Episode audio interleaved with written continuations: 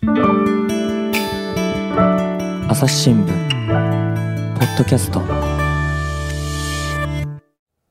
皆さんいよいよ日曜日7月10日はですね参院選の投開票日ですね。え朝日新聞ポッドキャストでは当日の午後8時頃から生配信をお届けします。ゲストは編集員の秋山紀子さんです。お相手は私神田大輔が務めます。ぜひ開票速報の副音声として使ってください、えー入り方など詳しくは概要欄をご覧いただければと思います。どの番組とも違った切り口で選挙を解説します。朝日新聞の神田大輔です、えー参議院選挙がですね公示中ですがそのさまざまな日本の課題について考えるシリーズをお今週放送しております、えー今回はですね暮らし報道部から石川智恵記者に来てもらいました。石川さんよろしくお願いします。よろしくお願いします。さて石川さん今回テーマ何でしょう？と認知症について、あの今回はテーマにしました。まあねこれ認知症っていうのも大きい課題ですよね。はい。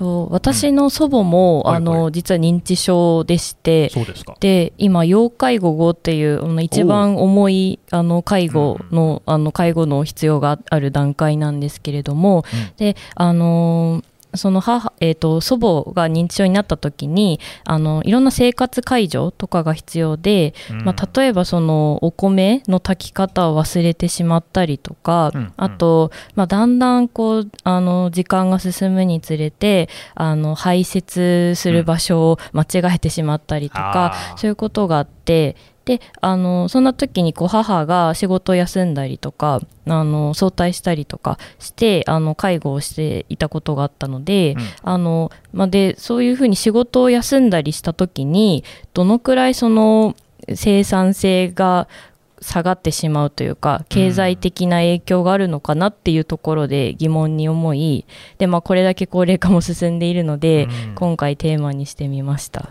はい。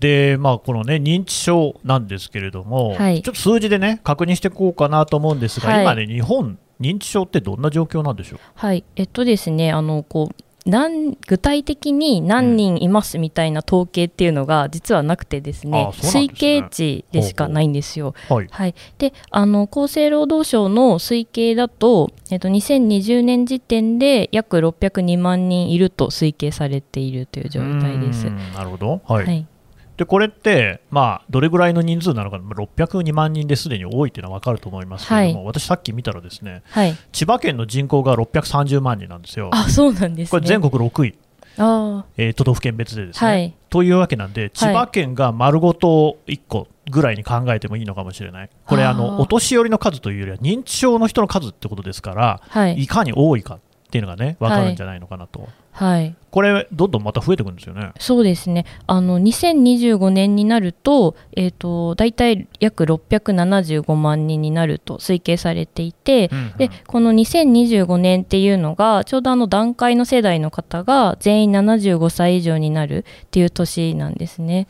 なるほどね、まあ、高齢化がどんどん進んでいきますから、はい、675万人ということになると、ですね、はい。えー中国地方の5県、えー広島県とかね、えー島根県とか、5県合わせて715万人なので、はい中国地方が丸ごと認知症になるっていうぐらいの人数ということですね。あはい。大変ですねー。すごい数だなと思いました。そうすると、やっぱり大きな影響が出てきますよはい、ね。はいうん。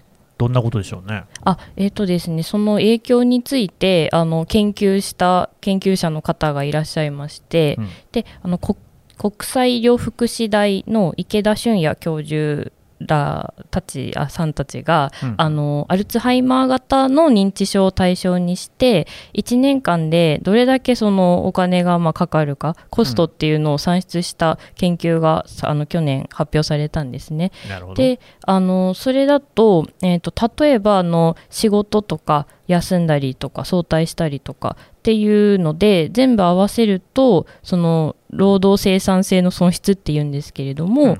そうするとそれ合わせて1兆5470億円っていうすごい数字が算出されていました。えー1兆5470億円。はい、大変な金額ですけれども、なんかはい。内訳みたいなものあるんですか、あはい。内訳はですね、はいはい。えっと、そのその1兆の内訳は例えばあの家事とか、えっと、ほ介護とかに充てる時間が長くなると家事とかする時間が長くなると思うんです。ね。あかなくなると思うんですけども、ね。はい、そうなるとあの例えばそれだと3000あ3255億円とかっていう内訳。家事労働の生産性の低下と、はい。そうなんですうん。ね。このね、はい、あの石川さんにもらったメモに書いてありますけれども、であと当然医療費なんかもかかるわけですね。あはいそうです。医療費は医療費はこれとはまた別に別。えっと、1兆734億っていう数字がありました、あと公的な介護サービスあもこれまた別で、はい、あるんですね。あの、うん。認知症で例えばここの研究っていうのがあの在宅で介護をしている場合っていうのを仮定にしてるんですけれども、うんうん。在宅で介護をしていてもあのデイサービスとかあのひ、えっと、日帰りであのサービスを利用したりっていうところがあるのでそういう,、はいうんそういうその介護費用にかかるので4兆7832億うんっていう数字が出ていました。これもすごく大きい金額ですよね。そうですねちょっとどのぐらいなんか大きすぎてあんまり わからないですけど、えーっと、はいえーさらにあるんですか？はい、さらにあって、はい。あとその在宅で家族がその介護をした時間っていうのを、ね。はい。うん。えっと、介護従事者の方ああそれをその介護従事者の賃金に当てはめなて。あのやってみると大体それが6兆7718億円になるっていう、これだからまあ石川さんのねお母さんなんかもはい。そうやってあのね、えーおばあさんの介護をされている、これなんかは別に誰から給料が出るわけでもないんだけれども、はい。介護従事者がやったとしたらこれぐらいになるよっていうのがその額、あそうなんです、はい、6兆7000億円ですか、そうですね。でかいですね。それだけこうあの家族の方が、まあはい。ボランティアでというのもあれですけど、うん。まあ、家族だからあの、まあ、お金とかも支払われないですし、うん。あの介護されているっていうことなんですね。これってねそのなんかどういうモデルで計算された数字なんですか？あとですね、これは、えっと、1週間あたりうん。16.6時間、1日に換算すると2.4時間くらいあの介護にかけたっていう想定になります。はい、まあ当然それぐらいはかかるでしょうし、はい。もっとやっているよっていう方もねいらっしゃるでしょうからね。結構人によって、はいはい。あのまちまちというふうに、はい、聞きました。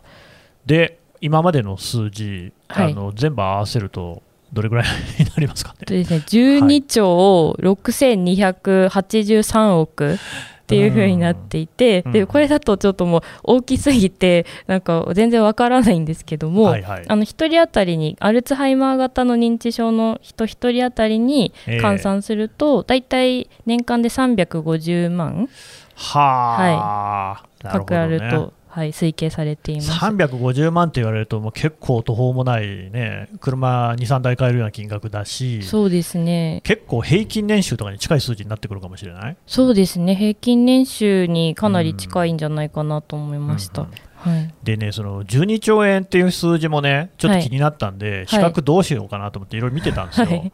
新聞業界。はい。朝日新聞とかですね、はい。えーと一般紙だけじゃなくてあらゆる新聞スポーツ新聞とかも含めてはい。の、お新聞の総売上高はい。が大体1兆5000億円、あ。えー桁が一つ違いますね。はい。はい、でただ、これ一応ね新聞社員はい。の雇用は3万7000人生んでて、はい。さらに新聞ってあの、ね、配達してくださる方はあの朝日新聞の場合は朝って言いますけど、別の会社ですよね、はい。販売店をこれまた全部の新聞で入れると25万人の雇用を創出してるんですよね。で多分それだけじゃなくて他にも新聞関連で、えー生まれている雇用ってあると思うんです。はい。1兆5000億円ですよだから 12兆円っていうのがいかに大きい金額か。はい。で、まあ、新聞ってしかしね、まあ、その衰退著しい産業と 比較されても分かんないよって言われるかなと思ったんで、もうちょい調べたら、はい。日本のコンテンツ市場全部、はい。だからまあ新聞も含まれるんですけど、うん。うん新聞もコンテンツ産業なんでね、うん。えー出版、音楽、放送、ゲーム、映像、映画とかですね、全部入れて14兆円、えそんなはい、あ、ま、だから、金額としては大きいですけども。その、はい。介護にかかっている12兆円っていう金額がいかに大きいか、はい。だってゲームとか言ってみれば日本の一つのね、はい。もう機関というか、非常にこう大きなね、世界にも通用する産業じゃないですか、はい。でもこんなもん、こんなもんっていうあかー、それが14兆円なんですよ、はい。いかに介護にコストがかかっているかっていうのは、多分わかるんじゃないかな。そうですね。あのちなみに、はいはいこの算出された数字っていうのが、うんあの2018年時点の数字をあの元に算出しているんですね。うんであの今から4年前なのでこれからもっともっとそその時よりは高齢化が進んでいるので、まあ、もっともっとコストが増えてしまうんじゃないかなというふうに、はい、思いました。うんでね、まあ、あの参院選ということなんで、はい気になるのが政府、国の取り組みなんですけれども、はいどうなってますかね？えっとですね、あの国はまず2019年にうん認知症施策推進大綱っていうのを新たに出したんですね。はいはい。はい、でこれって、まあ、あの何かっていうとあの今までそのさ最初のその認知症っていうあの病気がこう一般的に浸透してきた時に、うん。あの認知症の人とあの一緒に行きましょうっていうことで共生っていうなんか概念を最初国一緒に行きましょうっていうことで国が打ち出してたんですけど、はい。それだけじゃなくてあの今度はその進行を遅らせるっていう意味での予防共生と予防っていうことを掲げて今国としては動いているっていうような状態なんですね。予防っていうと、はい。認知症にならないようにしましょうってことですか？認知症にならないようにということではなくてですね、あの進行自体を、まあ、あのペースを抑えましょうということですね。うん。実は認知症にならないようにしましょうっていううん。確実なそのなんかエビデンスっていうか、どうしたらいいかっていう100%こうしたらなりませんよみたいなのがないのでああそうなかなかちょっと言いににくい部分があるらしいんです。なるほど、ただ、まあ、進行を遅らせる、それはなんかもう、あのちゃんとしたものがあるんですか？そうですね。あの日本というか、まあ、世界でもあの進行を遅らせるというあの薬っていうのは普通に処方されていて、うん。なので、まあ、薬をまあ適切に飲んだりとかあと運動とか生活習慣を改善することによって進行をまあできるだけ緩やかにあのできるんじゃないかっていうことは、まあ、可能性としては言われているという感じです。なるほど、はい。じゃあ、そういうその、えー薬なんかが開発とかも入れて、そういう認知症施策推進大綱ってことになってるんですか、はいそうですね。なるほど、ここに関しては、その取材をしててね、石川さんね、はい。これ、あのこの大綱っていうのは、どういうふうに見てますか？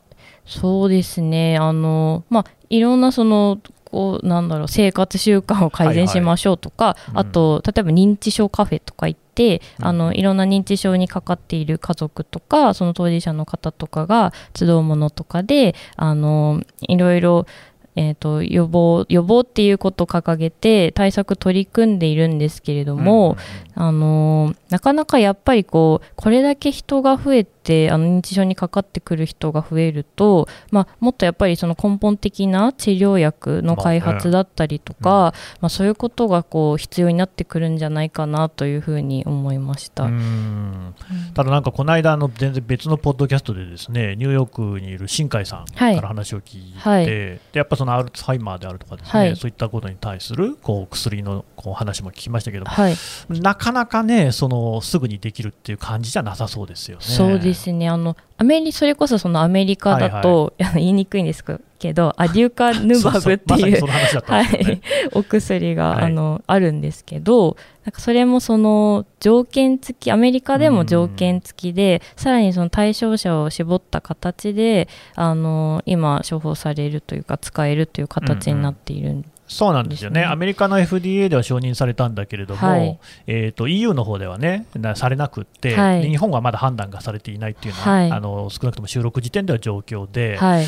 であと、まあ、あのもしそのお薬がね、はい。あるいは別の薬が開発されて、よく効きますってことになったとしても、はて、お値段おいくらかしらっていうところもありましてそうね、ですね。みんな使えるのかっていうがん。なんかもそうですもんね、はい。高い薬っていうのが出てきて、ちょっとね、これだけのその600万人を超えるような方が認知症ということになると、あまねく行き渡るかは分かんないというか。そうですねうんうんあのこの池先ほどあのいろんなこういうコストを出してえっといただいたそのはいはい。池田俊也教授なんですけれども、がおっしゃってたのはただそういうふうにその予防のために治療薬を開発したりだとかエビデンスをその見つけることによってもしそのどのくらいその認知症の方が減るのかっていう例えばシミュレーションをしたらあのシミュレーションしてどのくらいそのコスト削減につながるのかとか、そういうやっぱりシミュレーションとかっていうのも、まあ、やっぱりこれだけこう財政が逼迫しているのであの今後やっていくべきじゃないかっていうことは言っていました。そのまあ薬以外に何をしたら予防になるのかなんていうことは、ちゃんとこうね、えーそれこそエビデンスとか、学説的なものってあるんですかね？そうですねあの一応そのさっき言ってたあうんの生活習慣病糖尿病とはいはいはいかそういうのをあのならないえ糖尿病とかにならなければあの認知症にのリスクがまあ下がるみたいなあのことも言われているんですけれども、まあ、それって可能性として言われているっていう感じで、うん。こだから100なんていうんですかねその、うんそれにそれだけが要因じゃないかもしれないし、ね。っていうことがあって。うんうんこう何がっていうのをピンポイントではなかなか言えないっていうのが、はい。分かりにくいと。そうなんです。まあでも運動したりとか、うん。まあ、規則正しい生活とかっていうのはまあでも可能性としてはあの予防するためには必要だっていうことは、うん。はい、言われています。まあ、でもその辺もね、それこそこうこれからね、事例の収集なんかも進めていくってことなんでしょうからね。はい、うんうん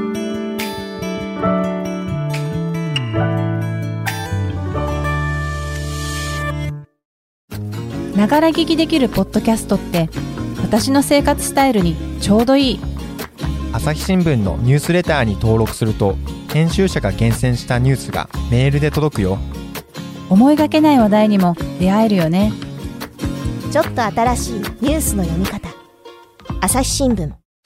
あとですね、はい。やっぱりこう一つね、はい。大きな問題、えーそれこそお石川さんのお母さんじゃないけれども、はい。介護によってはい。職を離れる、離職するっていう問題があるわけですよね。はい。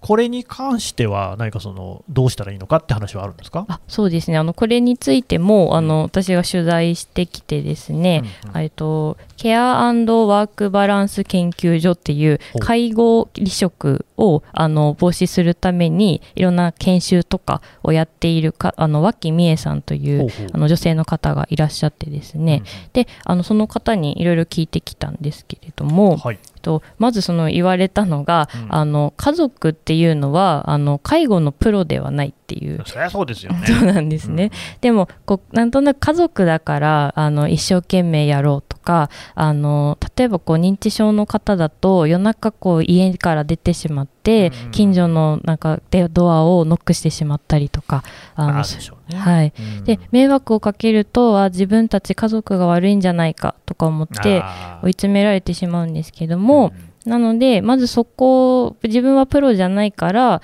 やっぱり介護サービスにつながるっていうことが、まあ、あの、し必要だっていうことをまずはおっしゃっていました。やっぱりその介護サービスにはプロがいらっしゃるので、はいそういう方にいろいろとね、お任せをするとか、はい相談をするっていうのが大事だよと。はい、うんそうですね。ただ、その、でも実際に、あの、じゃあ介護を今、うん例えば私が、あの、母が介護が必要になって受けたいと思っても、どう、どこに行ったらいいのかってわからないんですよね。わからないわかですね い。きなり、そういえば市役所に行っていいのかなとかう、んうんわからないわかんないですね。はい、でこの脇さん自身もあのお母様のお母様が認知症でほいほい今現在介護されているんですけれどもあの最初その、えー、とどこに行ったらいいかわからないっていう状態で、うんまあ、ずっとそれが続いているという状態だったらしいんですけれども、あの介護が必要になったらまずその地域包括支援センターっていうまあなんかよろずやみたいな相談窓口が。すみません、不勉強で初めて聞いたんですけど、それって、はい。えその役所の中にあるんですか？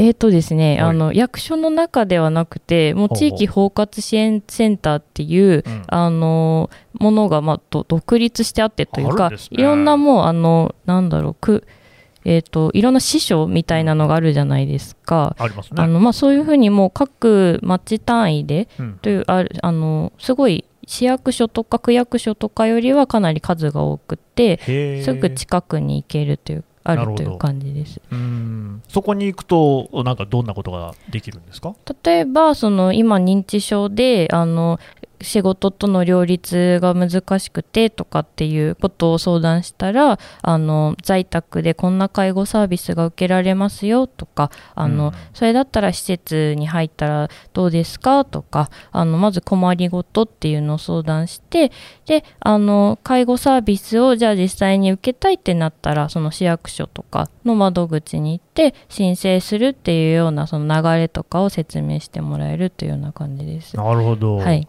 今ね、検索して調べてみたら、この会社の近くにもそういうセンターがいろいろあるっていうのが出てきましたね。そうなんです。なんかすごい、あの、まあ、コンビニとまでは言わないですけど、まあまあねすごいつ近くにあります。本当ですね、別に区に1個とかっていうことではなくて、いはいろんなところにあるんですね。そうなんです。そのうん、なんか市役所とか行くってなるとうん、ちょっとなんか遠い。そうですよ大きい市とかもありますからね。はいうんうんでもこれはすぐ行けるらしいです。なるほどね、、はい。い。やそれで思いましたけどね、はい。その今度、お子ども家庭庁っていうのができるじゃないですか、あはい。まあ、最初、子ども庁って名前になるはずだったのがね、はい。名前変わって、はい。でただ、まあ、いずれにしてもそのやっぱり子ども中心のね、その庁になるはずで、はい。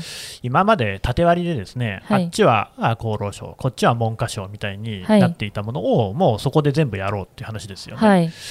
はい。こういうその、まあ、認知症に関わるんですけども、お年寄りがね、えーなる問題とかに関しては、はい一括してっていう話ってあんま聞かないですよね。そういえばそうですね。いやーワンストップでやってくれるっていうのはすごいありがたいですし、はい。まあ、もっと言えばですねこれから、これからっていうかもうすでに日はい本なんかは高齢化がすごく進んでる社会ということは逆に言うと、お年寄りのね、はい。力もやっぱ我々借りていかないと社会が回せないっていう状況じゃないですか。はい。それって例えば労働とかにもかかってくるし、はいえーあるいはそのもちろん健康であったりとかですね、さまざまな問題というか、あ要素を含んでると思うんですよね。はい。あんまりなんかその子供の方はそういう話がすぐ出てくるのになぜお年寄りの方が出てこないのかってちょっと不思議な気もしますよね。そうですねな,、うんなかなかなんかこうお年寄りの施策まあお年寄りの施策っていうのはあるとか、まあ、打ち出されてはいるんですけども、うんうん。確かにそのなんだろう高齢社長みたいなのがね。はいできるおかしくっていうのは。ない気もする？有権者も多いですしね。そうですね。あの、まあえー、とこれからその参議院選があってあの、うん。それ安定期に入るみたいなことを、まあ、言われたりとかしてますけども、うんでも、あのーその、えっと、その3年後に2025年問題って言われていて、なんでしょう？あの、これ、高齢、そのさっき言ってた段階の世代の方はい。っていうのがみんなこう、あの、75歳以上になるっていうので、まあ一段と高齢化が進む時代が来るので、うんまあやっぱりよりその国としても、なんか力を上げたらいいんじゃないかなというふうに、はい。なんかよくほら、シルバー民主主義とか言って揶揄されて、はい。結局、その有権者にもお年寄りが多い、人口構成で多いから当たり前なんですけど、から、まあ、お年寄りの方をね、向いている政策ばっかりなんじゃないかみたいなこと言いますけれども、はい。本当にそうかなっていうね、はいそれこそ今言ったような話で、えーお年寄りのワンストップの省庁の話とかないし、はい。あとね、そのまあ、今の話で、その離職の話なんかもありますよね。はい。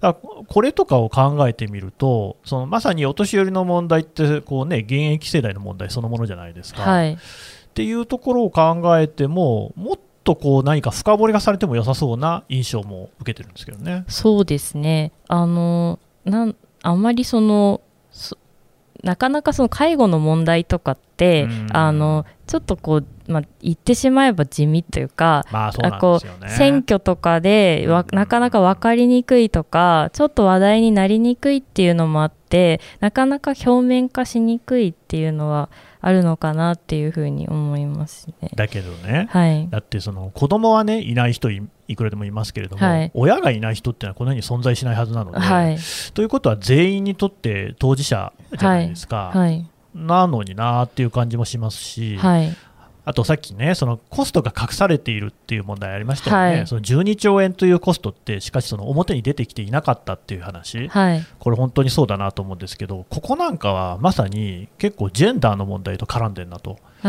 結局、その別に私あの、石川さんの、ね、ご家庭の事情に立ち入る気はないですけれども、はい。離職したのはお父さんじゃなくてお母さんなわけですよ。ね。はい、あ母はまあ離職はしてないんですけど仕事をまあ結構休んだりとかっていう2年くらいずっとそのうん。休休んだり早退したりみたいなこう、うん。ちょっと仕事がなかなか中途半端になってしまうみたいな状態が続いてます。まあ、今、介護休職っていうような、ね、こともいろんな企業で認められてるとは思いますが、はい。だそれに関しても、やっぱりその取得率とかってね、男女別に見たときにどうなんだろうかと、はい。育児休暇なんかともすごくこう、ね、背中合わせかなと思うんですが、はい、まあ、結局、その女性に負担がいってるっていうところがないか。そうですね。さらに言うとですね、うん。介護を仕事にしてる人も圧倒的に女性が多いらしいんですよね。はい、ちょっと統計見たらなんか7割以上が女性だって話うん。でさらに訪問介護に関しては9割だみたいな数字もあって、はい、あのまあ、別にそういう女性がやるのがおかしいっていうことではなくて別に自分にふさわしい、ね、仕事を皆さんやってくれればいいんですが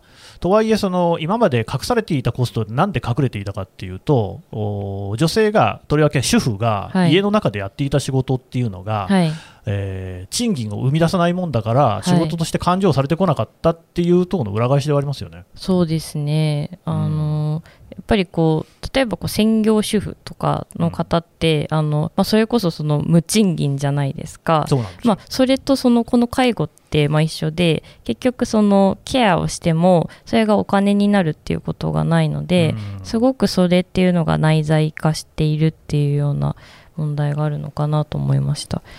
で結局、それが今、また問題になっているのが、ヤングケアラーってやつですよね、はい。あのうん。未成年の人たち、若い人たちがはい。学校に行きながらその介護もやっているっていうような話、うんでだからこれもそのさっきのね、石川さんの指摘にもあった、介護っていうのが家族の中のものっていうふうに捉えられている、はい。うところに問題があるのかなと。はい。だって介護って仕事だから、はい。つまりい児童労働なわけですよね。はい。にもかかわらず、そういうのが表面化してこなかったっていう、はい。このその介護に関わることって、どうしてもそうやって隠されているというか、はい。目に見えにくい、潜在化しているっていう部分、大きそうですね。そうですね。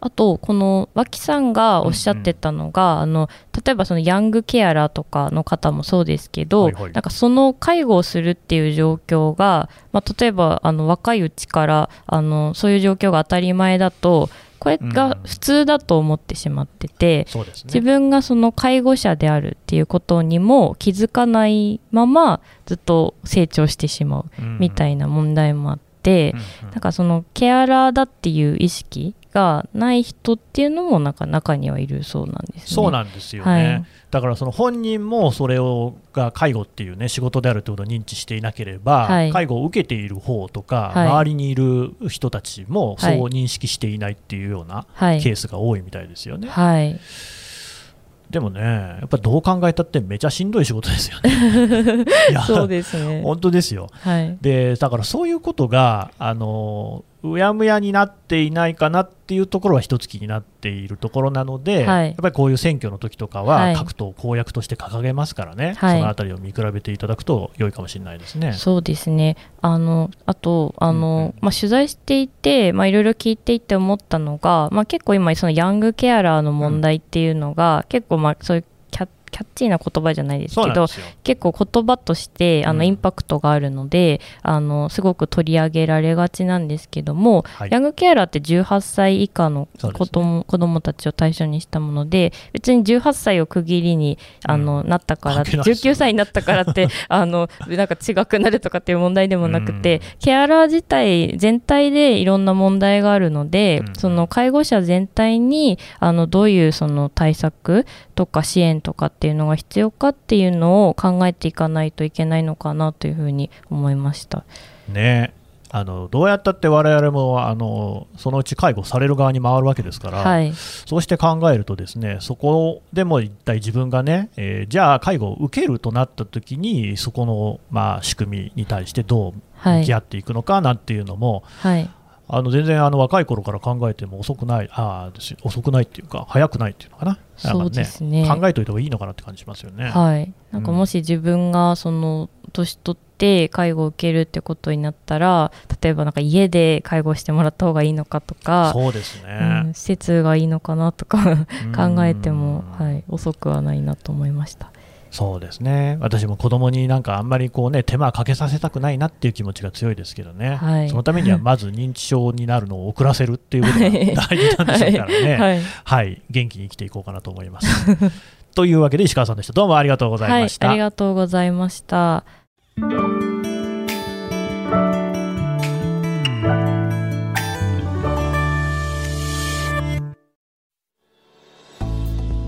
はい、えー、暮らし報道部石川智之記者のお話を伺ってきました。さてね、石川さん、この今回お話をいただいたことが記事としてもね、まとまってるんですよね。はい、あそうです、えっと参議院選のあの、えっと選挙前に、うん。と朝日新聞デジタルとうん。朝日新聞の紙面の方で、あのまあ、いろんなその日本の経済の問題とかっていうのを数字をピックアップしてあの連載するっていう企画をやるので、うあのそれで見ることができます。そうですね、はい。他にもいろいろなテーマありますので、ね、こちらもお,、お読みいただければ、はいはい。嬉しいですね。はい、それとですね朝日新聞デジタルではあのどの人に投票しようかしらという時に参考になる情報いっぱいありまして候補者情報もありますけれどもボートマッチなんていうね自分の政策に近い政党候補はどこかしらなんていうのを調べることもできますのでぜひご利用いただければと思います。あのいずれも概要欄の方からリンクを貼っておきますので、えー参考にしてください。石川さんどうもありがとうございました。ありがとうございました。はい、えー朝日新聞ポッドキャストと最後まで聞いていただきましてどうもありがとうございます。えーお手持ちのですねアプリの方からフォローとかレビューとかそれからあの概要欄に感想にね寄せていただけるお便りフォームっていうのもございますのでぜひご活用ください。それとツイッターでコミュニティというものを作っておりましてそそちらではですねポッドキャストの情報を先出しもしております。ぜひご参加いただければと思います。朝日新聞ポッドキャスト朝日新聞の神田大輔がお送りしました。それではまたお会いしましょう。